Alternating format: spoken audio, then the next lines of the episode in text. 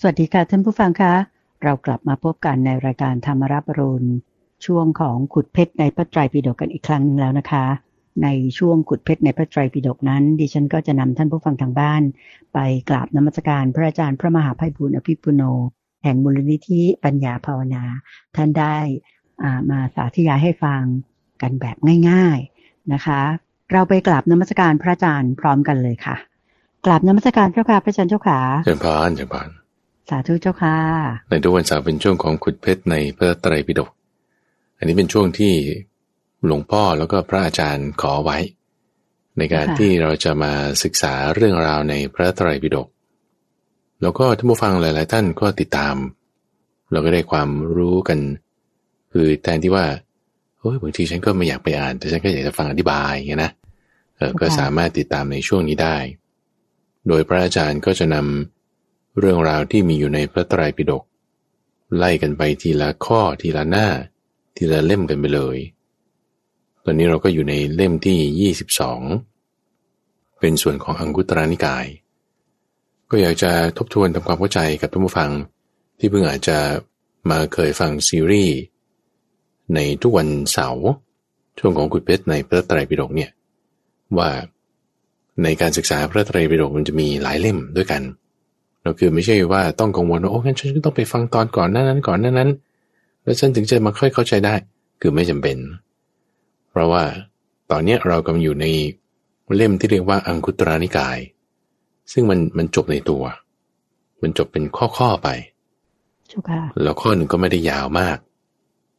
ใน episode หนึ่งตอนหนึ่งเราคุยกันหนึ่งชั่วโมงกับคุณใจ ก็สามารถคุยได้สี่ข้อห้าข้อเลยด้วยซ้ำ แล้วก็ความต่อเนื่องมันก็อาจจะมีความเกี่ยวข้องกันนิดหน่อยแต่ว่า ไม่ได้จำเป็นต้องไปศึกษาในตอนก่อน ก็มาอ่านเจาะลงเฉพาะเป็นข้อเป็นข้ออย่างนี้ ก็จะทำความเข้าใจได้เหมือนกันอืมเจ้าค่ะตรงนี้แหละคือเป็นข้อดีของส่วนที่เรียกว่าเป็นอังคุตตรนิกาย ที่ครูบาอาจารย์ในรุ่นก่อนๆที่ท่านรวบรวมสังคยนาไว้ ได้ทำการจัดหมวดหมู่ไว้ให้แล้ว โดยหมวดหมู่ที่จัดนั้นก็คือจัดตามจำนวนข้อ หัวข้อที่มีอยู่ในธรรมะหมวดนั้นๆ เช่นถ้าธรรมะหมวดนี้มีสามข้อ ก็มารวมกันสี่ข้อก็มารวมกันห้าข้อก็มารวมกัน อยู่ในคัมภีร์ที่เราเรียกว่าอังคุตรานิกาย ซึ่งอันนี้ก็คือเหมือนกับว่าคำว่าอังคุตระคือลักษณะที่ร้อยเรียงกันบนพวงพวงมาลัยเนี่ยนะก็มีการร้อยเรียงเรื่องราวต่างๆ เหล่านี้เอาไว้ แล้ว ในคราวนี้เราก็อยู่ในหมวดห้าเขาเรียกเป็นปัญจการนิบาตคือธรรมะที่มีห้าข้อนำมารวบรวมเรียบเรียงกันไว้ด้วยกัน โดยการรวบรวมนั้นท่านก็จะแบ่งเป็นชุดของหมวดทีละสิบข้อสิบข้อ รวมไว้ด้วยกัน ก็จะมีอยู่หลายชุดด้วยกันอาจจะสักประมาณร้อยห้าสิบข้อหมายถึงร้อยห้าสิบหัวข้อ ที่ในแต่ละหัวข้อนั้น จะมีธรรมะที่เป็นห้าประการห้าประการอยู่ แล้วก็จึงมารวมกันในหมวดที่เรียกว่า ปัญจการนิบาตคือธรรมะที่มีห้าประการ เจ้าค่ะ โอเค เรามาถึงข้อสี่สิบเอ็ดแล้วใช่ไหมเจ้าค่ะพระอาจารย์เจ้าค่ะ ใช่ ตอนนี้เรามาถึงข้อสี่สิบเอ็ดทีนี้ก่อนที่เราจะพูดถึงข้อสี่สิบเอ็ดอยากจะข้ามไปพูดข้อสี่สิบสอง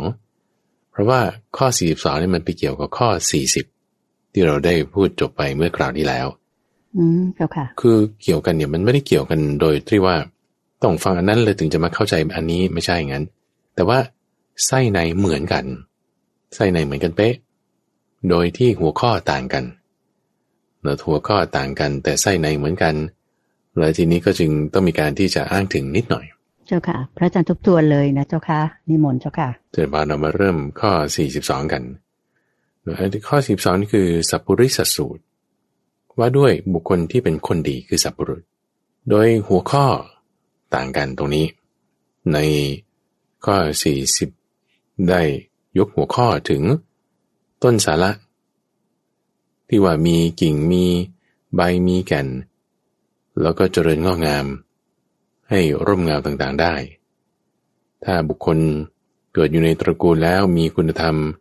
ห้าอย่างคือศรัทธาศีล สุตตะจาระปัญญา ในตระกูลนั้น บุคคลที่อาศัยอยู่เนี่ยจะได้ประโยชน์ นี่คือข้อ 40 ข้อ 42ใส่ในเหมือนกัน หัวข้อต่างกัน โดยใช้หัวข้อที่ว่า สัตบุรุษ สัตบุรุษเนี่ยแปลว่าคนดี แล้วกับนี้มีต่อเต่าตัวเดียว หรือถ้าเราพูดถึงภาษาบาลีก็มาจากคำว่าสับบุรุษ สับบุรุษ คือคนดีเหมือนกัน จะต่างกันกับสัตตบุรุษ สัตตะเนี่ยคือแปลว่าเจ็ดสัตตบุรุษก็แปลว่าบุรุษเจ็ดคน แต่ถ้าจะหมายถึงคนดีใช้ต่อเต่าตัวเดียวคือสัตบุรุษ โอเคนะอืมทีนี้คนดีเกิดมา เพื่อประโยชน์แก่คนหมู่มาก ในข้อ42ใช้หัวข้อแบบนี้ ว่าเกิดมาเพื่อคนหมู่มาก คือใครบ้าง ทั้งแม่ทั้งพ่อทั้งบุตรภรยาทาสกรรมกรคนใช้อมาต หรือใครก็ตามที่เกี่ยวข้องกับคนเนี้ยถ้าคนเนี้ยเขาเป็นคนดีโอ้ยทุกคนอื่นเนี่ยจะได้รับประโยชน์กันอย่างมาก อืมเจ้าค่ะเออคนดีดูยังไง ก็ดูด้วยคุณธรรมห้าอย่างเหมือนกันเลย คุณธรรมห้าอย่างที่ว่านี้ก็คือศรัทธาศีลสุตะจาระและปัญญา อุปมาอุปไมยตรงนี้ก็ต่างกัน คือหัวข้อต่างกัน ใส่ในเหมือนกัน อุปมามีความแตกต่างกัน โดยในข้อ 40 ยกอุปมาเหมือนกับภูเขาหินที่มีอยู่ในป่าใหญ่ เวลาต้นไม้เกิดขึ้นก็อาศัยภูเขาหินเนี่ยเกาะตัวไว้ แล้วก็ดูดกินสารอาหารจากพวกดินอะไรที่มันอยู่ตามซอกหิน มันก็สามารถที่จะมั่นคงอยู่ได้ต้นไม้นั้น อันนี้คืออุปมาในข้อ 40 แต่ในข้อ 42 อุปมาเปรียบเหมือนกับเมฆฝน เวลามีเมฆฝนตั้งขึ้นแล้ว โอ้ ชาวนาสามารถที่จะปลูกข้าวทำข้าวกล้าแล้วก็มีผลผลิตอย่างงามได้ เพราะอาศัยเมฆฝนนั้น อันนี้เปรียบกับคนดีคือสัตว์บุรุษ ที่ถ้ามีอยู่ที่ไหนแล้ว คนอื่นๆเนี่ยเขาจะพึ่งได้ เขาจะได้รับประโยชน์จากสัตว์บุรุษคือคนดีนี้เจ้าค่ะ คุณธรรมห้าอย่างสามีครั้งหนึ่งคุณใจในข้อ ที่ว่าจะดูว่าใครเป็นคนดี ก็ดูห้าประการนี้ ในข้อแรกคือดูว่าศรัทธามีไหมศรัทธาเนี่ยคือศรัทธาในการตรัสรู้ของพระพุทธเจ้าศรัทธาในธรรมะที่ประกาศไว้ดีศรัทธาใน หมู่ที่ปฏิบัติดีปฏิบัติชอบอันนี้พระอาจารย์อธิบายไว้ละเอียดใน episode ที่แล้วเรื่องศรัทธาคือในพระพุทธพระธรรมพระสงฆ์ถัดมาเรื่องศีล เรื่องศีล ศีลก็คือ ศีลห้าเรานี่แหละ มีกายวาจาที่อยู่ในกรอบขอบของคนดีเขาจะทำกันก็คือไม่ฆ่าสัตว์ไม่ลักทรัพย์ ไม่ประพฤติผิดในกาม ไม่แกล้งกล่าวเท็จ ไม่ดื่มสุราเมรัยนี่คือศีล ถัดมาข้อที่สามคือการที่เป็นผู้ที่มีสุตะ คือการฟังการใกล้กรวนฟังหาความรู้จากสิ่งต่างๆ คือฟังมากกว่าพูด ในการที่ว่าเขาจะเป็นคนดีได้ก็ต้องหาข้อมูลในข้อที่สามนี่คือการฟังสุตะ เจ้าค่ะ ต่มาในข้อที่สี่ก็คือการเสียสละคือชาคะก็มีการให้ทาน มีการสละออก แล้วก็ที่ห้านั้นก็คือมีปัญญา ปัญญาในข้อนี้จะไม่เหมือนกับ เวลาเราเรียนหนังสือ ได้ดีกรีสูงสูงไม่เหมือนกัน แต่ปัญญาในที่นี้หมายถึงมีสองระยะ คือปัญญาในการที่จะเอาตัวรอดอยู่ในชีวิตประจำวันทำมาหากินได้ นี่ก็นัยยะหนึ่ง คือคุณจะเห็นตัวอย่างคนที่ไม่ได้เรียนจบอะไรสูงมากแต่ว่า รู้จักทำมาหากินเอาตัวรอดได้นะนี่คือปัญญาแบบนี้ ก็ประสบผลสำเร็จในชีวิตได้ มากกว่าคนเรียนสูงสูงก็มีตัวอย่างให้เราได้เห็นมากมายเลยนะเจ้าค่ะพระเจ้าค่ะนี่คือปัญญาในในยะที่หนึ่งเจ้าค่ะ แต่มาปัญญาในยะที่สองก็หมายถึง ปัญญาที่จะรู้จักปล่อยวาง ปัญญาที่จะเมื่อเห็นสิ่งเกิดขึ้นสิ่งดับไปแล้ว เออเรา ไม่ได้จะไปยึดถือในสิ่งนั้นมาก นี่คือรู้จักปล่อยวาง ในข้อในยะที่สองเนี่ยอาจจะหมายความว่าคุณอาจจะไม่รู้จักทำมาหากินก็ได้นะ อาจจะเป็นคนจนเข็นใจไร้ทรัพย์สมบัติ แต่พอเจอทุกขเวทนาอย่างใดอย่างหนึ่งแล้ว ก็มีปัญญาในการที่จะเห็นโทษของสิ่งนั้นไม่ไปยึดถือแล้วก็ไม่ทุกข์ร่ำให้คร่ำครวญไปตามทุกขเวทนานั้น ถึงแม้ว่าตัวเองจะ เป็นผู้ที่จนเข็นใจไร้ทรัพย์สมบัติก็ตาม สามารถที่จะมีปัญญาในยะที่สองในการปล่อยวางนี้ได้เจ้านี่คืค่ะอข้อที่ห้าห้าอย่างนี้จะเป็นตัวบ่งบอกคุณสมบัติของคนดี คุณจะจะเห็นได้ว่า ไม่มีข้อไหนที่บอกว่ามีเงินมากเลยนะอืม เจ้าค่ะไม่ได้บ่งบอกเลยเออหรือมีบารมีเจ้าค่ะสูงไม่มี แต่สิ่งนั้นเนี่ยจะเป็นผลพลอยได้ เราเคยคุยกันใน เรื่องนี้เอาไว้เมื่อสักสองตอนที่ผ่านมา ในข้อของศีล ที่ได้พูดถึงอนนิสงส์ของศีลเอาไว้อนนิสงส์ของจาค่าเอาไว้ จะมีข้อหนึ่งที่มีความสำคัญก็คือว่า จะเป็นไปเพื่อโภคทรัพย์ เออนั่นแหละเป็นผลพลอยได้ของการที่เรารักษาศีลเจ้าค่ะแต่เรารักษาศีลแล้วเป็นผู้ไม่ประมาท ความที่จิตของเราไม่มีความร้อนรน ไม่ประมาทเนี่ยเราจะเห็นช่องทางในการที่จะทำกินได้อืมประกับเจ้าประคค่ะองให้เอาตัวรอดได้ ก็จึงอยากจะกลับมาถึงข้อ 41 ที่เกี่ยวกับเรื่องโภคทรัพย์นี้เจ้าค่ะอันนี้ข้อ 42 จบไปแล้วเนาะเรื่องเจ้าค่ะสัตว์บุรุษอืมแต่มาพระสูตรที่สองในวันนี้คือข้อที่ 41 พระสูตรที่ชื่อว่าประโยชน์ที่ควรถือเอาจากโภคทรัพย์ ใน episode ก่อนๆเราพูดถึงประโยชน์ของศีล อานิสงส์ของจาคะหนึ่งในอานิสงส์ของจาคะหรือศีลนั้นคือความที่จะมีโภคทรัพย์อะตอนนี้ในข้อที่41นั้นก็เออมีเงินมากแล้วจะมีประโยชน์อะไรตอนอธิบายไว้โอ้ยมันก็แน่นอนแล้วมีเงินมันก็ต้องมีข้อดีใช่ไหมล่ะเอออันนี้เราเรามาฟังเจาะจงในความเห็นของพระพุทธเจ้าในข้อนี้ดูอะท่านจักแจงไว้ห้าอย่าง บอกว่าถ้าเรามีเงินทองแล้วนี่นะ เราควรจะถือเอาประโยชน์จากเงินทองนี้ ด้วยประโยชน์ห้าประการนี้ พูดถึงข้อนี้ก่อนคุณในใจว่า เอ๊ะแล้วคนที่เขามีเงินทองแล้วเขาจะไม่ถือเอาประโยชน์ห้าประการนี้อย่างนั้นหรืออะก็ต้องแจกแจงเบื้องต้นตรงนี้ว่า มีคนที่ตรณีไง คุณในใจ อืมเจ้าค่ะขี้เหนียวโอ้โหสุดเจ้าค่ะๆยิ่งกว่าหนังกระติกอ่าเจ้าค่ะแล้วก็เรื่องราวมีมาในพระไตรปิฎกโอ้นิทานชาดก หรือว่านิทานธรรมบท คนที่เกิดร่วมสมัยของพระพุทธเจ้าหรือแม้แต่ยุคปัจจุบันนี้นะ คนบางคนเนี่ยมีเงินร้อยล้าน เป็นเป็นแบบหลักร้อยล้านนั่นก็ค่ะคือเป็นทั้งหมดตัวเลขเอ่อเก้าหลัก มีตัวเลขเก้าหลักอยู่ในบัญชีธนาคาร แต่ว่าไม่รู้จักที่จะหาความสุขในเงินทองของตัวเอง ไม่รู้จักใช้ให้เกิดประโยชน์ เจ้าค่ะเอ่อประโยชน์ที่ควรต้องใช้ต้องมีห้าอย่างนี้ บางคนก็ เขียมอย่างเดียวโอ้แบบเก็บอย่างเดียวเจ้าค่ะสุดท้ายตัวเองไม่ได้ใช้นะ ตายไปนี่ก็ลูกหลานเอาไปใช้เจ้าถือค่ะเอาไปไม่ได้เนอะหรือบางทีก็อาจจะแบบ คือถ้าเราจะมองอีกมุมหนึ่งก็คือว่าคนประเภทนี้ก็อาจจะไม่ได้ติดยึดในการใช้จ่ายหรือว่าเอ่อต้องมีชีวิตไลฟ์สไตล์ที่เลิศหรูอะไรเงี้ย ก็ไม่ใช่อย่างนั้นแต่ว่าเรามาฟังห้าประการประโยชน์ตรงนี้ เราจะ แจกแจงให้ตามที่พระพุทธเจ้าบอกไว้ เจ้าค่ะ มีอะไรบ้างเจ้าค่ะ ท่านบอกว่า สามารถที่จะบำรุงตัวเอง มารดาบิดา บุตรภรยาทาสกรรมกรคนใช้ต่างๆ ให้เป็นสุขให้อิ่มหนำได้ บริหารด้วยการให้อยู่เป็นสุขโดยถูกต้อง อันนี้สามารถทำได้ก็คือเอามาใช้จ่ายให้เหมาะสม ในข้อที่หนึ่งเจ้าค่ะแล้วข้อที่สองมิตรอมาตย์ด้วยบทเป็นชนะอย่างเดียวกันเลยนะ แต่เปลี่ยนจากตนเองคนในครอบครัว ลูกน้อง หรือคนใช้ ก็มาพูดถึงวงที่กว้างออกไปอีกวงหนึ่งคือเพื่อนแล้วก็คู่ค้าเจ้าค่ะเพราะฉะนั้นถ้าสมมติว่าเรา circle ข้างในคือวงที่อยู่ใกล้ชิดกับตัวเรามากที่สุด ก็ครอบครัว คนที่เราเจอกันอยู่ด้วยเป็นประจำเจ้าค่ะวงนอกถัดมา ก็จะเป็นเพื่อนหรือเป็นคู่ค้าคำว่าเพื่อนนี่ก็คือมิตร คำว่าคู่ค้านี่หมายถึงอำมาตย์คู่ค้านี่หมายถึงซัพพลายเออร์คนที่ส่งของให้เรา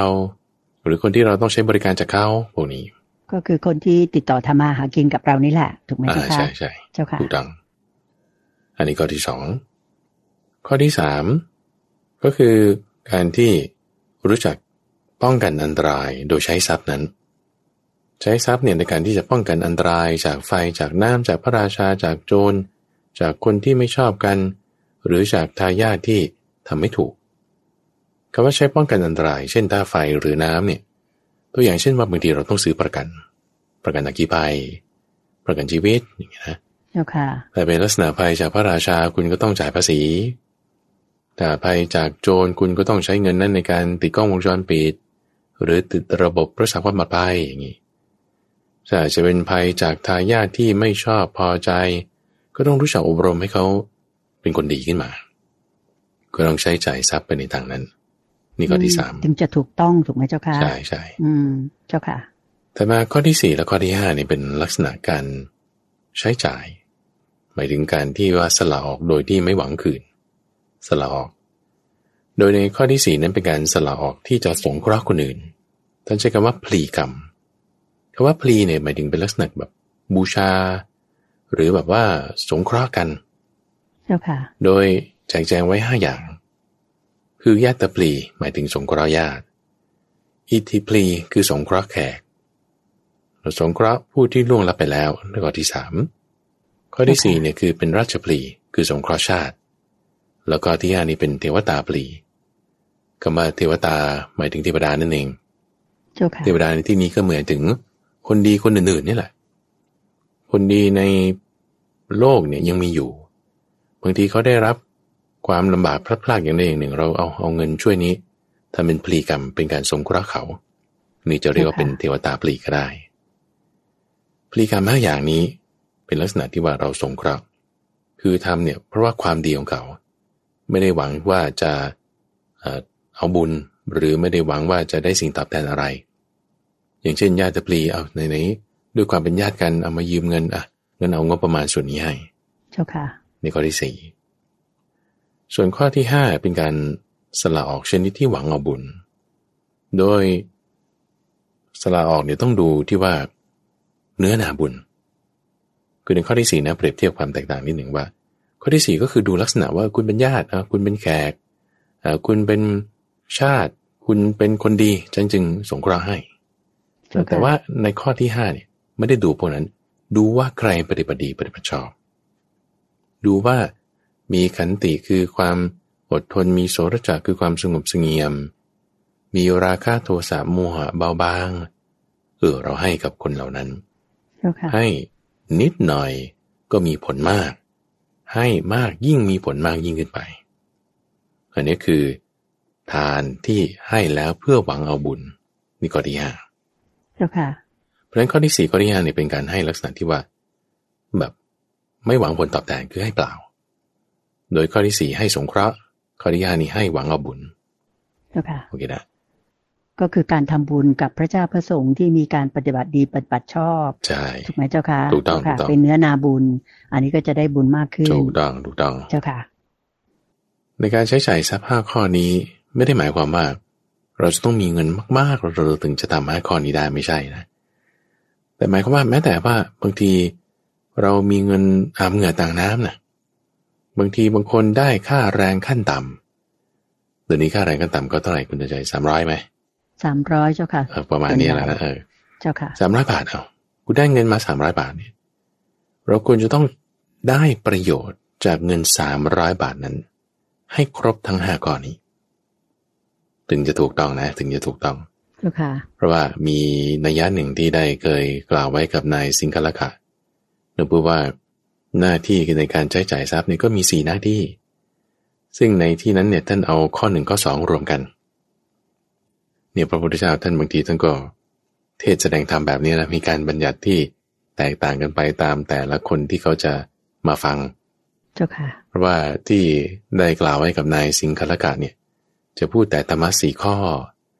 มิตรชั่วสี่ข้อ มิตรดีสี่ข้อ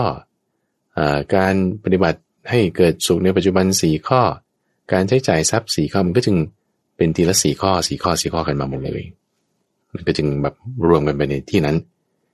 ในที่นี้ในธรรมะห้าข้อเราจะเห็นอีกนัยยะหนึ่ง แต่ว่าคือไส้ในเหมือนกัน แต่แยกจากสี่ข้อเป็นห้าข้อเท่านั้นเอง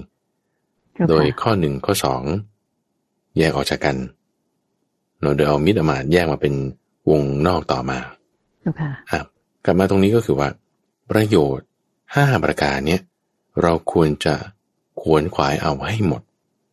ห้าประการนี้ จากเงินแม้น้อยหรือมากที่เรามีก็ตามเจ้าค่ะ เพราะอะไรเพราะว่า ถ้าสมมุติเราได้แค่หนึ่งหรือสองเช่นเราจะบอกว่าเออฉันก็เลี้ยงดูตัวเองเนี่ยมันก็โอ้ยเต็มที่แล้วโอ้ยไหนจะไปสงเคราะห์ญาติสงเคราะห์แขกโอ้ยอะไรไม่ได้หรอก ไม่มีสมมตินะ เจ้าค่ะ คุณก็ได้ประโยชน์จากเงินนั้นแค่สองข้อไง ได้ประโยชน์แค่สองข้อ มันได้ประโยชน์ไม่เต็มบางคนอาจจะคิดว่าสองข้อฉันก็เอาพอแล้ว คือคือเราต้องรู้จักการบริหารให้อยู่เป็นสุขโดยชอบ ในที่ท่านท่านระบุเอาไว้อ้าวถ้าเรามีไรายได้น้อย เราก็ต้องใช้น้อย รายรับต้องท่วมรายจ่าย อย่าให้รายจ่ายท่วมรายรับ ต้องดูข้อนี้ แล้วบางทีเราก็ต้องลดรายจ่ายลง ต้องรู้จักที่จะจัดการบริหาร manage ให้มันเหมาะสม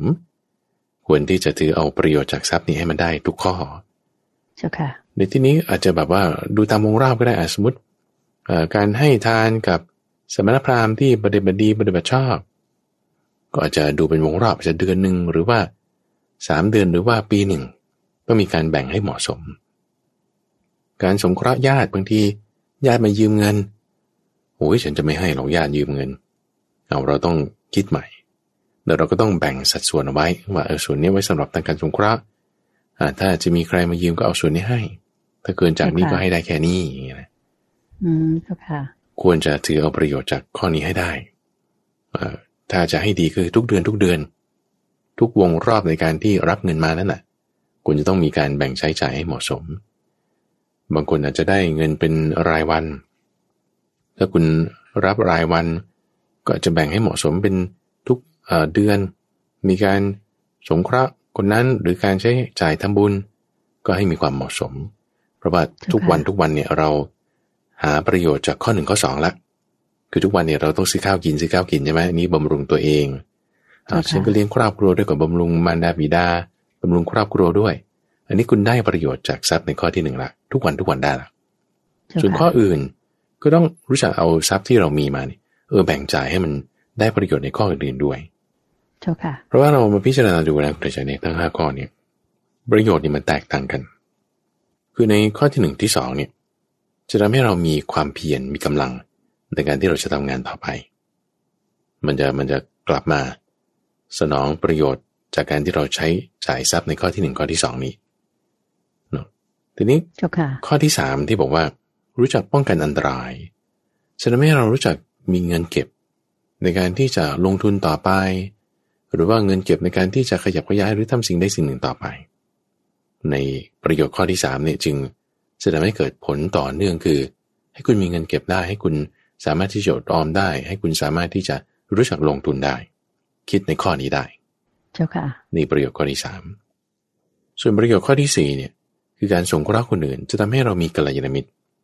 จะมีกัลยาณมิตรในเวลาต่อไป ซึ่งบางทีการงานหน้าที่ของเราอาจจะเติบโต บางทีมีงานใหม่เข้ามาก็เพื่อนนี่แหละบ่งบอก บอกกันมา แนะนำกันมาเอาคุณจะมีเพื่อนมีอะไรได้ไง ก็นี่แหละสงเคราะห์เพื่อน สงเคราะห์ญาติสงเคราะห์แขก ก็ประโยชน์ในข้อที่สี่นี้ ส่วนข้อที่ห้านี่คือบุญที่มันจะให้ผล คือบางคนเพี้ยนพยายามยังไงก็ตาม ถ้าบุญมันไม่มีมันออกไม่ได้เนี่ยโอ้ยมันก็ไปไม่ได้เหมือนกันเจ้าค่ะเพราะฉะนั้นในข้อที่ห้าเนี่ย เราให้ทานโดยการหวังเอาบุญ พอบุญมันมีช่องยังไงบางทีมันให้ผลขึ้นมา เกิดการพลิกผัน โครงการงานประมูลโปรเจกต์บางอย่าง มันไม่น่าจะได้เลยบางทีมันก็ปุ๊บปั๊บได้ขึ้นมาอย่างนี้ก็เพราะว่าบุญให้ผลในข้อที่ห้า อืมเจ้าค่ะ ผลบุญส่งมานะเจ้าค่ะใช่ที่เราทำไว้ ใช่ เจ้าค่ะ เราจึงควรทำในทั้งห้าข้อนี้ อย่าไปคิดค่ะว่าฉันเงินไม่พอเราจะให้ทั้งห้าข้อนี้ไม่ได้ ก็เอาจุดที่เราต้อง manage เราต้องรู้จักบริหารให้ถูกต้องเจ้าค่ะเนอะนี่คือเราจะได้ประโยชน์ทั้งห้าข้อนี้ เจ้าค่ะ แล้วก็พอเรารู้จักใช้จ่ายทรัพย์ได้ประโยชน์ห้าข้อ มีผลเป็นจากข้อหนึ่งสองเป็นความเพียร ข้อสามเป็นการลงทุน ข้อสี่เป็นการละยินมิตรข้อห้าเป็นบุญกุศลที่จะเกิดขึ้นเนี่ยทรัพย์สินสมบัติของเรามันก็จะค่อยเพิ่มขึ้นเพิ่มขึ้นเป็นลักษณะ ที่ท่านเปรียบไว้ในสิงคาลกาสูตรคือ เป็นเหมือนจอมปลวก หรือว่ารวงพึ่ง ที่มันจะค่อยสะสมทีละนิดละนิดละนิดจนกระทั่งใหญ่โตขึ้นมาได้เจ้าค่ะทั้งนั้นที่พึ่งเนี่ยตัวนิดเดียวเองปลวกเนี่ยตัวนิดเดียวเองจ้าค่ะมันก็ยังสร้างรังสร้างจอมปลวกของมันขึ้นมา ให้มีความใหญ่โตขึ้นมาได้เนาะก็เพราะมีความเพียรนะเจ้าค่ะ ใช่ใช่ต้องมีองค์เจ้าค่ะประกอบทั้งหมดห้าอย่างนี้ห้ารวอมย่างกันด้วมายกันใช่เจ้าค่ะ สาธุเจ้าค่ะ อันนี้คือข้อที่42แล้วก็41สองพระสูตรว่ากันไปแล้ว เจ้าค่ะถัดมาในข้อที่ 43 ข้อที่ 43เนี่ยพูดถึงธรรมะห้าอย่าง เป็นธรรมะที่น่าปรารถนา น่ารักใคร่ น่าพอใจหาได้ยาก คืออายุ วันนะความสุข ยศ สวรรค์ห้าอย่าง เจ้าค่ะ คือถามใครก็ได้แต่ว่า คุณไม่ต้องการอายุยืนหรอ คุณไม่ต้องการความรูปหล่อ รูปสวยหรอ คุณไม่ต้องการความสุขหรอ คุณไม่ต้องการยศสูงหรอ คุณไม่ต้องการไปสวรรค์หรอ no ไม่มีใครเลยนะเจ้าค่ะอ่าต้องการทั้งใช่นั้น เจ้าค่ะ ต้องการตรงนั้น เจ้าค่ะ ธรรมะนี่จึงเป็นธรรมะที่น่าปรารถนา ใครๆก็อยากได้ เจ้าค่ะไม่ว่าจะแบบไอ้มีมอะไรที่เขามีกันไปในทุกวันทุกวันเนี้นะแห่กันไปอะ เช่นบูชาอันนั้นบูชานี้ มีแผ่นยันหรือบูชาราหู หรือท้าวเวสสวรรณอะไรก็เพื่ออันนี้แหละก็เพื่ออันนี้แหละก็เพื่อห้าอย่างนี้นะเจ้าค่ะก็เพื่ออันนี้แหละเจ้าค่ะถูกไหมล่ะเจ้าค่ะเออเพื่อโภคทรัพย์เพื่อความสุขเพื่อได้เลื่อนตำแหน่งอะไรก็จะคิดไปอย่างนี้เจ้าค่ะแน่นอนไม่เกินห้าอย่างนี้ อันนี้เป็นใครๆก็ปรารถนา ทีนี้พระพุทธเจ้าบอกอย่างนี้บอกว่า ก็ถ้าใครๆก็ปรารถนา สิ่งห้าอย่างนี้ แล้วมันจะสำเร็จได้เพียงการอ้อนวอนหรือความปรารถนาแล้ว ในโลกนี้มันจะมีใครเสื่อมจากอะไร ฟังข้อนี้ให้ดีนะ เจ้าค่ะ ถ้าเราแค่เพียงอ้อนวอน ขอร้อง แล้วปรารถนาเออฉันขอให้ฉันได้นะ ขอให้ลูกช้างได้นะ แล้วค่ะคุณก็จะสำเร็จขึ้นมานี่ มันจะไม่มีใครเสื่อมจากอะไรในโลกนี้อืมจะไม่เป็นอย่างจ้านั้ค่ะนได้สมปรารถนากันหมดทุกคนเลยสบายอืมทุกคนนะเจ้าค่ะ ก็นั่นเลยสิ เจ้าค่ะ ในข้อนี้หมายความว่าไงหมายความว่า บางครั้งคุณก็จะได้บางครั้งคุณก็จะไม่ได้ ที่ได้ก็อาจจะมี ที่ไม่ได้ก็มี โอเคในในห้าอย่างนี้ ด้วยเพียงการอ้อนวอนขอร้องนะ ด้วยเพียงการอ้อนวอนขอร้องเพราะฉะนั้นหมายความว่าไง เอาหมายความว่าเหตุแห่งอายุ สมมติคุณต้องการอายุยืนหายจากโรคอย่างนี้ยเป็นต้นนะอยู่ในข้อนี้มันไม่ใช่ว่าอ้อนวอนขอร้องแล้วมันจะได้ มันต้องเป็นเหตุอื่นหรือเหตุแห่งวันนะฉันต้องการความสวยฉันต้องการความหล่อ มันไม่ใช่เพียงการอ้อนวอนขอร้องแล้วจะได้ หรือเหตุแห่งความสุขอย่างใดอย่างหนึ่ง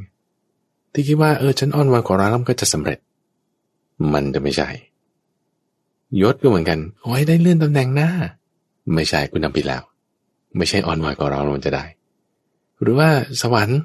สวรรค์เนี่ยเป็นที่ที่หมายถึงมีความสุขเนี่ย เออตายไปแล้วขอให้ฉันได้ไปสวรรค์น่ะฉันมั่นใจว่าฉันต้องไปสวรรค์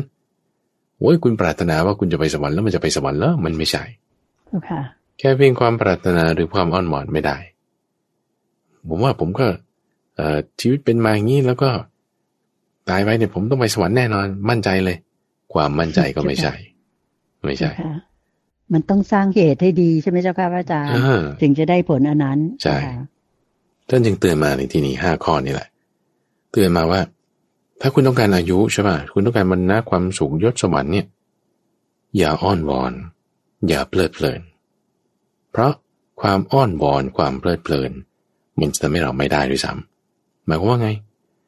เพราะว่าอ้อนวอนเนี่ยนะมันก็จะทำให้เรางมงาย ไม่มีปัญญา แล้วก็ถ้าเพลิดเพลินนั่นเป็นอกุศลกรรม ความเพลิดเพลินลุ่มหลงมัวเมา เป็นบาป แต่การเห็นความไม่เที่ยง เป็นบุญ ความไม่พอใจขยะแขยงเกลียดชังเป็นบาป ความอดทนได้เป็นบุญ อย่างนี้นะเพราะฉะนั้นถ้าสมมติเรามีสุขอย่างใดอย่างหนึ่ง แล้วเราเพลิดเพลินลุ่มหลงมัวเมาอันนั้นน่ะ เป็นบาปโอเคไหมเป็นบาปเจ้าค่ะอะยังไงถึงเรียกว่าเพลินเช่น คนจนคนหนึ่ง คือฉันไม่มีรถอย่างนี้นะ สมมตินะสมมติเจ้าค่ะ พระมหาไปบุญต้องการรถเบนซ์สมมตินะเจ้าค่ะ แล้วพระมหาไพบูลย์มีรถมอเตอร์ไซค์คันหนึ่ง เก่าๆห้างๆอยู่คันหนึ่งโอ้ยเห็นรถเบนซ์แล้วก็อยากได้เนาะอยากได้เนาะอยากได้กับเขาบ้าง อันนี้คือเพลินไปแล้วลุ่มหลงไปละมัวเมาไปละเพลินได้ไง ก็แบบ อืก็ไปอ้อนวอนขอร้องนะ บวงสวงต่อเทพเจ้าแห่งเสาต้นนี้อะ ถ้าเทพเจ้าแห่งเสาต้นนี้จะพึงมีขอให้ฉันได้รถเบนซ์กับเขาหน้านี่นะเออ การอ้อนวอนขอร้อง อย่างนั้นเนะ่ะมันจะไม่ได้ ไม่ควรทำท่านจึงบอกว่าไม่ควรอ้อนวอน หรือเพลิดเพลิน ในอายุวันนะความสุขยศหรือสวรรค์นั้น ไม่ควร ทั้งนี้ทั้งนั้น มันมีปฏิปทา ที่จะเป็นไปเพื่ออายุวันนะความสุขยศหรือสวรรค์นั้นอยู่ มีปฏิปทาอยู่ ถ้าเราปฏิบัติปฏิปทา นั้นๆแล้ว อายุย่อมเกิดขึ้น แก่บุคคลนั้น วันนะความสุขยศสวรรค์ย่อมเกิดขึ้นแก่บุคคลนั้นๆอันนี้ถึงจะถูกเอาใหม่นะคุณจะเอาใหม่นะเจ้าค่ะเพราะว่าเรื่องนี้มันต้องมันต้องทบทวนนิดหนึ่งเพราะว่าถ้าสมมติว่าถ้างั้นฉันก็อยากได้อายุวันนะงั้นฉันก็ไปทำสิ่งนั้นสิ อันนั้นคุณก็ไม่ควรทำอย่างนั้น เพราะอะไร เพราะว่าถ้าคุณทำด้วยความอยาก ถ้าได้แล้วเนี่ย เราจะเพลินไงแต่ท่านบอกว่าคุณไม่ควรเพลิน นี่ไงเราจึงไม่ควรอยากในห้าอย่างนี้ ไม่ควรอยาก ไม่ควรเพลิน ไม่ควรยินดีในสิ่งนั้น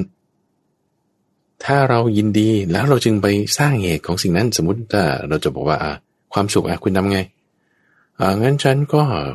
แบบนั่งสมาธิอะหรือ มียศอย่างเงี้ยนะเหตุของของยศเนี่ย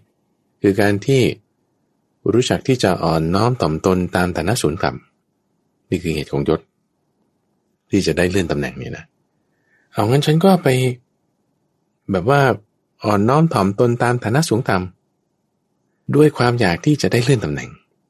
ฉันก็จึงไปสร้างเหตุของยศตามที่พระพุทธเจ้าสอนไว้ ฉันจึงไปสร้างเหตุของอายุด้วยความอยากได้อายุยืนตามที่พระพุทธเจ้าสอนไว้ ฉันจึงไปสร้างเหตุ แห่งวันนะ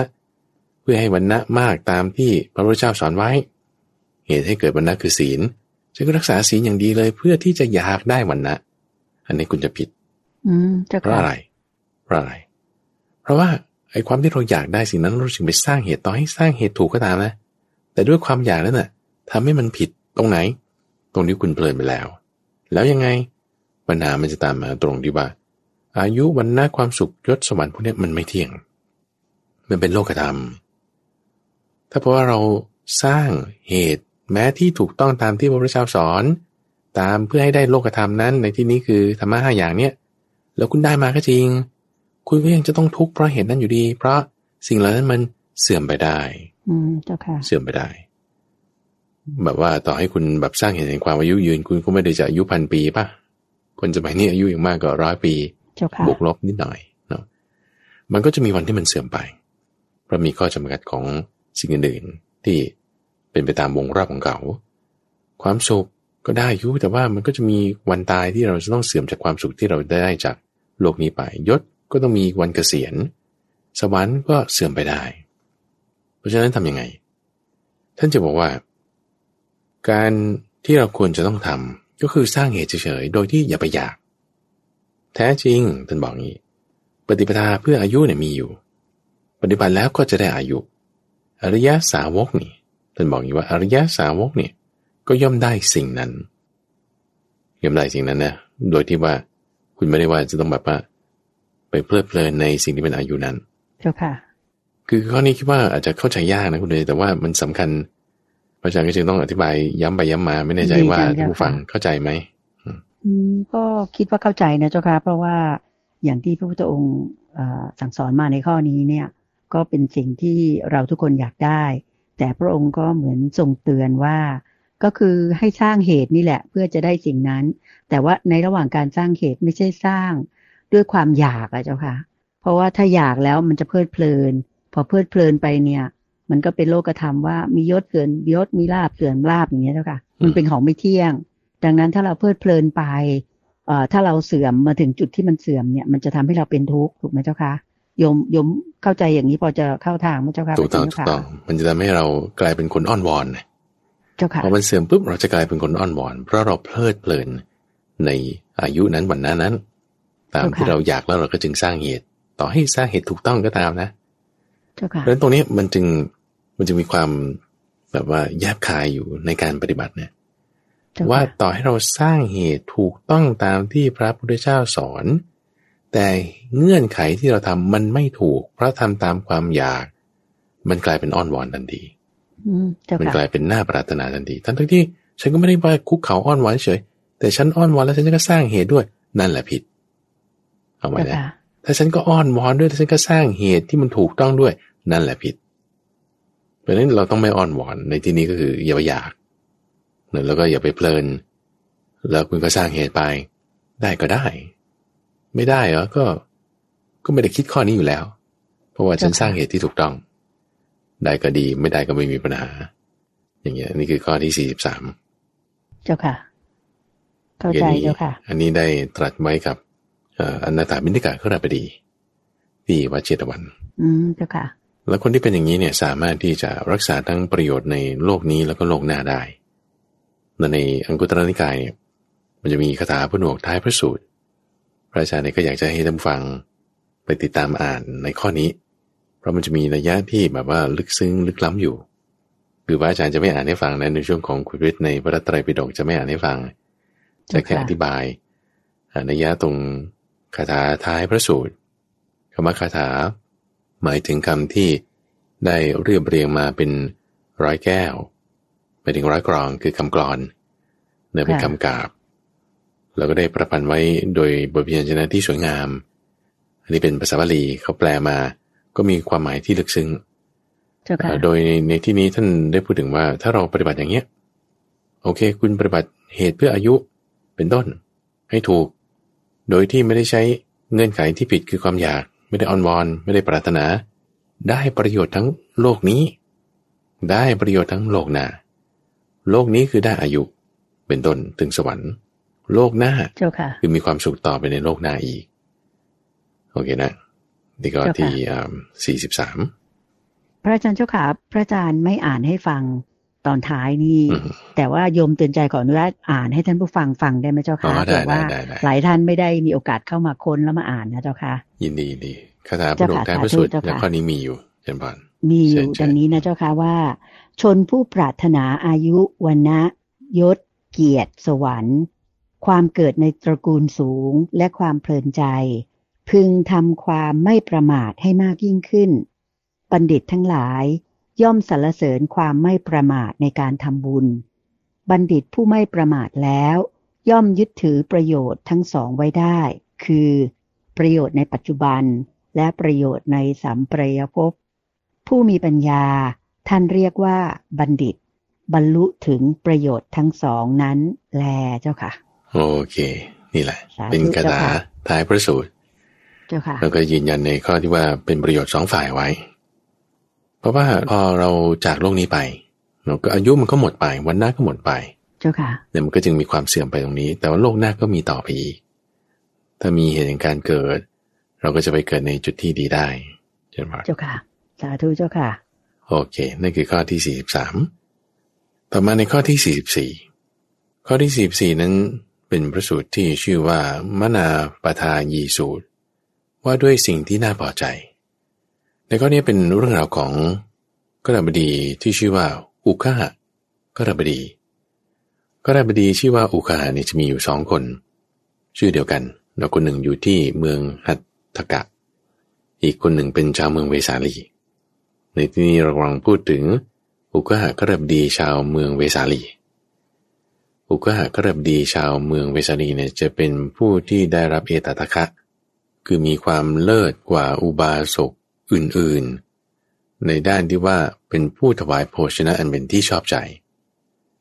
ที่ได้รับตำแหน่งนี้พระพุทธเจ้ายกย่องท่านผู้นี้ด้วยข้อนี้ก็เพราะพระสูตรนี้เองเลยพระสูตรนี้เลย เจ้าค่ะ ตอนนั้นเนี่ยพูดถึงว่าพระพุทธเจ้าอยู่ที่ป่ามหาวัน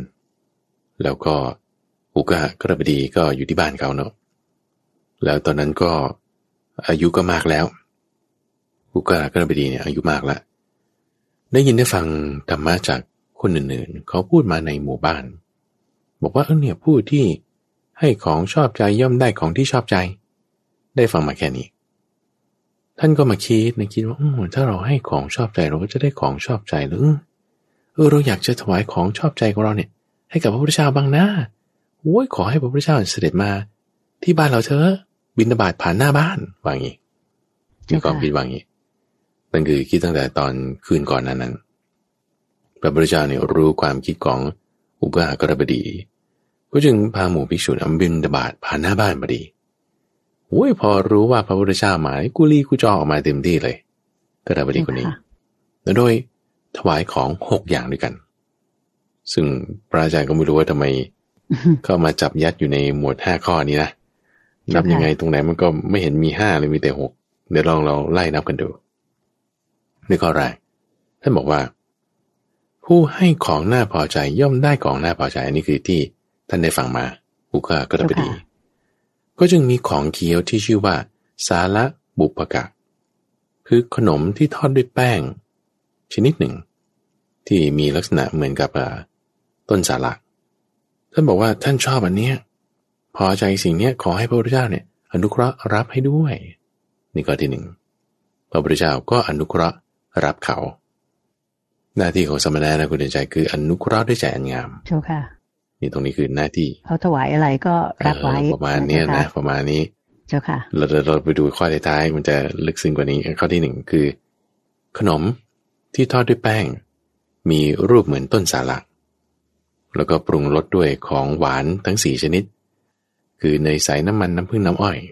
โอ้อร่อยแน่นอนแค่คิดถึงมันน่าจะแซ่บอยู่ในข้อที่หนึ่ง ข้อที่สองท่านก็มีความพอใจ ในเนื้อสุกร ชนิดที่ว่าเนื้อสุกรทอดอย่างดี เนื้อสุกรทอดคือถ้าเราจะเปรียบเทียบก็เหมือนกับอะไรอะหนังหมูทอดกรอบอย่างเงี้ยเนาะเจ้าค่ะไม่กับหมูแดดเดียวอะไรอย่างเงี้ยนะเจ้าค่ะ เออ ลักษณะที่ว่าเป็นอาหารที่มันน่าจะอร่อยเดี๋ยวนี้เขามีการแจกสูตร ทอดหมูกรอบให้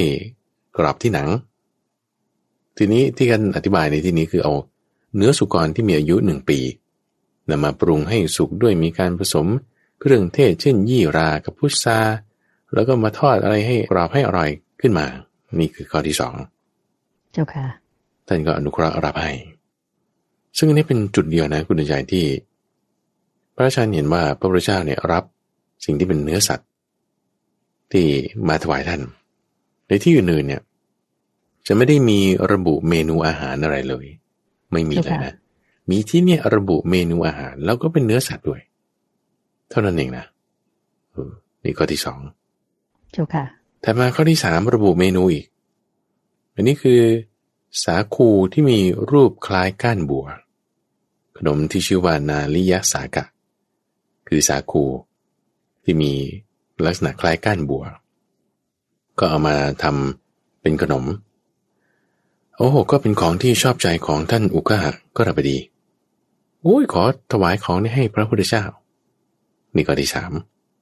พระพุทธเจ้าก็อนุเคราะห์รับแล้ว ข้อที่สี่คือข้าวสุกแห่งข้าวสาลีที่สะอาด ข้าวสาลีที่สะอาดนี่หมายถึง ข้าวที่มันไม่มีเม็ดดำๆหรือเม็ดหักๆที่อยู่ในข้าวเลย เจ้าค่ะ อย่างคุณใจกินข้าวนี่นะก็ไปซื้อข้าว จากห้างสรรพสินค้าใช่ไหมมันก็จะมีข้าวเม็ดเต็มๆนะ ใส่ถุงมาอย่างดี อันนั้นมันคือเขาคัดมาแล้ว แต่ถ้าชาวบ้านทั่วไปนะบางทีอะพระอาจารย์ไปบินบาตก็เป็นข้าวเม็ดหักๆหรือเม็ดดำๆมี แล้วก็อาจจะเป็นเกรดที่ยังไม่ได้คัดมาก็จะมีข้าวแบบนี้ที่เป็นคนละเกรดกันท่านก็จะระบุถึงข้าวสุกแห่งข้าวสาลีที่สะอาดนี่คือคัดมาแล้ว มีแกงแล้วก็กับข้าวเป็นนันมาก ก็ขอถวายสิ่งนี้ด้วยเพราะสิ่งนี้เป็นที่น่าชอบใจ นี่ข้อที่สี่ใช่ไหมข้อที่สี่เจ้าค่ะ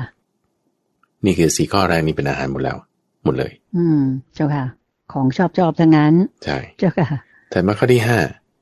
คือพูดถึงผ้าที่ทอในแคว้นกาสีเขาก็จะพูดถึงว่าเป็นผ้าที่ละเอียดประณีตอะไรต่างๆ ผ้าทอในแคว้นกาสี เอาขอถวายพระพุทธเจ้าผ้านี้ด้วยท่านก็อนุเคราะห์รับให้ นี่ก็ที่ห้าแล้วนะข้อที่ห้าต่อไปข้อที่หกนี่ ข้อที่หกเนี่ยท่านกล่าวถึงบัลลังก์บัลลังก์ในที่นี่หมายถึงเป็นที่นั่ง เป็นที่นั่งอาจจะหมายถึงเป็นอาสนะ หรือเป็นธรรมาทหรืออะไรประมาณนี้แหละนะที่นั่งบัลลังก์โดยบัลลังก์นี้ที่นี้ท่านอธิบายว่า ลาดด้วยผ้าโกเชาขนยาว คือผ้าขนสัตว์ แล้วก็ขนมันยาวมันละเอียดประณีตมีสันฐานหมายถึงขาของที่นั่งนี่เป็นช่อดอกไม้ แล้วก็หุ้มด้วยหนังชมดโอ้ยข้างบนเนี่ยเป็นเพดานทำเป็นสีเสาขึ้นมา แล้วก็มีม่านมีมุ้งอะไรมุงบัง แล้วก็มีหมอนแดงสองข้าง ซึ่งในที่นี้ถ้าดูๆแล้วน่าจะเป็นเตียงซะมากกว่าพระอาจารย์ว่าบัลลังก์ในที่นี้ ซึ่งข้อเนี้ยท่านเศรษฐีนี่บอกว่าโอ้เนี่ยเป็นของชอบใจของผม ผมขอถวายพระพุทธเจ้าได้ไหมพระพุทธเจ้าก็อนุกรารับ ซึ่งปกตินะคุณใจข้อเนี้ยที่ว่าเป็นที่นั่งลาดด้วยผ้าขนยาว แล้วก็เป็นขนแกะสีขาว มีหมอนแดงสองข้างเป็นลักษณะที่พระพุทธเจ้าบอกว่าไม่ให้รับ ไม่ให้รับนะ เพราะว่าอะไรเพราะว่ารับมาก็ใช้ไม่ได้ คือถ้าเป็นเตียงสูงใหญ่ ยัดด้วยนุ่นและสำลี มีเพดานข้างบน มีหมอนแดงสองข้าง เป็นลักษณะที่สมณะไม่ควรใช้ ไม่ควรนอนไม่ควรนั่ง เป็นว่าอย่างนี้เจ้าค่ะ เจ้าค่ะข้อนี้แล้วท่านก็จึงอนุเคราะห์รับด้วย อนุเคราะห์รับ เจ้าค่ะ เอาทั้งที่ว่ามันเป็นของที่สมณะไม่ควรรับไม่ควรใช้เออทำไมท่านถึงจะรับ แสดงว่าพระองค์ท่านต้องต้องมีเหตุผลนะเจ้าค่ะโยมเชื่อว่าอย่างนั้น อาศัยความอนุเคราะห์ไงในก่อนเจ้าค่ะ จึงอาศัยความอนุเคราะห์รับแล้ว แต่ไม่ได้ใช้หรอก เราดูหลาย ๆ ครั้งนะ ไม่ว่าจะพระพุทธเจ้าโคดมหรือพระพุทธเจ้าองค์ก่อนๆเนี่ย เช่นว่าเงินและทองทองคำเนี่ยทองคำแท่งอย่างเงี้ยเจ้าค่ะโอ้ยก็ทำเป็นวงกบประตูหรือเป็นแท่นให้ท่านเดินขึ้นไปซึ่งเป็นทองคำเป็นเพชรนินจินดา ซึ่งสมณะไม่ควรใช้ แต่ท่านก็อนุเคราะห์รับให้ เป็นต้นก็มี แล้วก็จะเป็นลักษณะที่ว่าทรงอนุเคราะห์รับให้นั่นแหละเจ้าค่ะ เพื่ออะไรเพราะว่าเขายินดีในข้อแบบนี้ ยินดีแล้วก็รับไว้ เพราะฉะนั้นอย่างบางทีเวลาพระรับนิมนต์เนี่ยนะ แล้วถ้าเขากล่าวชื่อเมนูอาหารเนี่ย แล้วเราไปด้วยความที่เราอยากกินสิ่งนั้นเนี่ยมันไม่ได้ไงผิดศีลพระอ๋อเจ้าค่ะผิดศีลพระ เพราะฉะนั้นก็จึงมีข้อที่ พูดถึงว่าตักบาตรจะถามพระนี่นะเจ้าค่ะ ก็จึงจึงมีศีลข้อหนึ่งที่กำหนดข้อนี้เอาไว้ตอนนี้ทั้งนั้น ในข้อนี้เราจะเห็นเลยว่า นี่ถามก่อนนี่นี่ ถามพระคือพระพุทธเจ้าเนี่ยก่อนนะ ว่าของเคี้ยวชื่อเนี้ยข้าพระองค์เนี่ยพอใจนะเนี่ย ขอให้พระพุทธเจ้ารับได้ไหมนั่นถามพระก่อนให้ดินี่เจ้าค่ะผิดศีลอยู่ ก็ใช่ไงแต่พระพุทธเจ้า อนุเคราะห์รับให้ อนุเคราะห์รับให้ตักบาตรถามพระ เพราะฉะนั้นถ้าจะให้นับนะคุณเดชคือนับไงก็ได้หกอะพระอาจารย์นับยังไงก็หา ที่เป็นห้าข้อไม่เจอ อืมเจ้าค่ะอาทีถ้าเราจะจะนับส่วนนี้ยังไม่จบส่วนนี้ยังไม่จบพระพุทธเจ้าจึงอนุโมทนาแล้วคาถาอนุโมทนาของท่านก็พูดถึงข้อนี้แหละว่า ผู้ที่ให้ของน่ารัก น่าพอใจย่อมได้ของที่น่ารักน่าพอใจ มันจะเป็นเครื่องนุ่งห่มที่นอนข้าวน้ำและปัจจัยต่างๆ ก็อาจจะเป็นข้อนี้ก็ได้ เพราะนี่นับได้ห้าพอดี เครื่องนุ่งห่มที่นอนใช่ไหมข้าวน้ำและปัจจัยต่างๆ นี่ได้ห้าอย่าง ก็จะเป็นอันนี้ก็ได้นะอันนี้ไม่แน่ใจ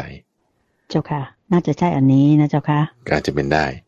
ก็จะได้สิ่งที่น่าพอใจของตน แล้วก็ไม่คิดเอาคืน เพราะว่าของของพวกนี้คือของที่เขากินเองนะ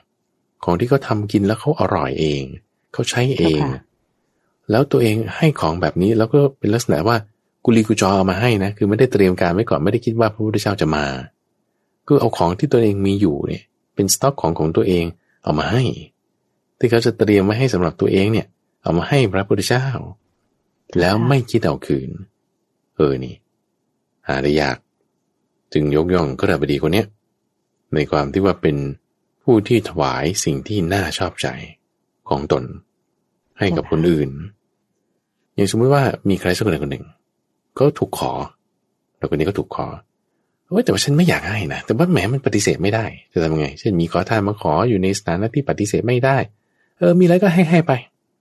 คือให้สิ่งที่เราไม่อยากได้ ให้เขาไป สิ่งที่ฉันไม่ต้องการนะให้ให้ไปเสื้อผ้ามือสองให้ให้ไปของนี้ฉันไม่ใช่แล้วฉันก็ให้ให้เธอไป นี่คือแบบว่าให้ให้ส่งไปคือให้ของที่ตัวเองไม่อยากได้แล้ว ให้เขาไป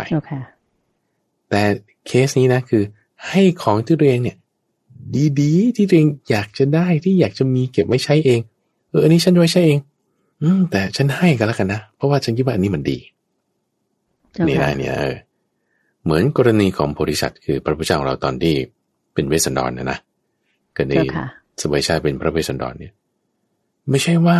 ไม่รักกันหาชาลี ไม่ใช่โอ้แต่คิดว่ากันหาชาลีนี่ดีที่สุดแล้ว ถ้าจะให้ต้องให้ของดีๆแบบนี้คิดว่าให้อย่างนี้ไม่ได้เกลียดกันหาชาลี ไม่ได้ไม่พอใจในสิ่งนั้น แต่ถ้าจะให้ใครเนี่ย ให้ของไม่ดีไม่ดี มันไม่ดีหรอกฉันให้ของดีๆดีกว่า ให้ของที่ฉันรักดีกว่า ให้อย่างนี้เจ้าค่ะทำไมคิดอย่างนั้นอะ เพราะโพธิญาณ เพราะมีความปรารถนาในโพธิญาณจึงให้ของดีๆกับคนอื่นเขาพระพุทธเจ้าตามเป็นบริษัทอุก้าข้าราชบดีเขาก็มีความคิดแบบนี้ นี่คือมันมันเหมือนว่าหนังคนละม้วนนะคุณใจในเคสที่ว่า เราให้ของที่บอกเราไม่อยากได้นะกับเราให้ของที่เราอยากจะได้ เราอยากจะมีเราอยากจะชอบเราอยากจะใช้ คนละอย่างนะแต่ว่าจิตใจเป็นคนละแบบ ดูว่าให้เหมือนกันโอ้แต่คนละเรื่อง ลักษณะแบบนี้ให้แล้วนะ อืม แล้วจะมีความคิดว่า อืมเอาอืมเสียดายนะอ่าอย่างเงี้ยไม่มีด้วยนะ ไม่มีเจ้าค่ะเสียดายว่าฉันไม่น่าให้เลยแล้วฉันจะใช้อะไร คิดไปคิดมาเนี่ยอันนี้คือเขาไม่มีความคิดแบบนี้เลยด้วยซ้ำเจ้าค่ะ ไม่มีความคิดเสียดายให้ไปเลย คือเต็มใจให้ของที่รักที่ชอบที่สุด ทั้งอาหารการกินแล้วก็เครื่องใช้ด้วยใช่ไหมเจ้าค่ะถูกต้องถูกต้องเจ้าค่ะ ทีนี้พอทำอย่างนี้แล้วอุกาลกบดีพระพุทธเจ้าก็กลับวัดเจตวันเนาะเจ้าค่ะปรากฏว่าในเวลาไม่นาน ต่อจากนั้นไม่นาน ก็ได้ไปดีเนี่ยตาย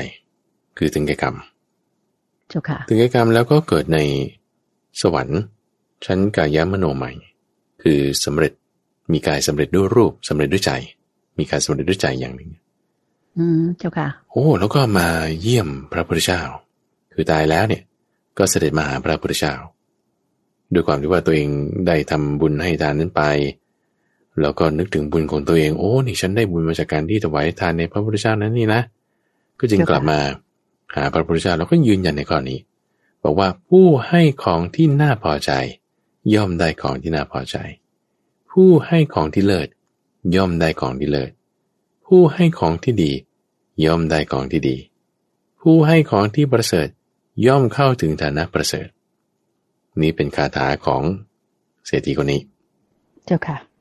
ซึ่งที่ฟังมาจากพระพุทธเจ้าคือคำแรกเหมือนกัน ผู้ให้ของน่าพอใจย่อมได้ของที่น่าพอใจ ตัวเองฟังมาเนี่ยจำได้แค่นี้ คือหมายถึงว่าคนอื่นเขามาบอกต่อเนี่ย คือบางทีพระพุทธเจ้าเทศเยอะมากเนาะ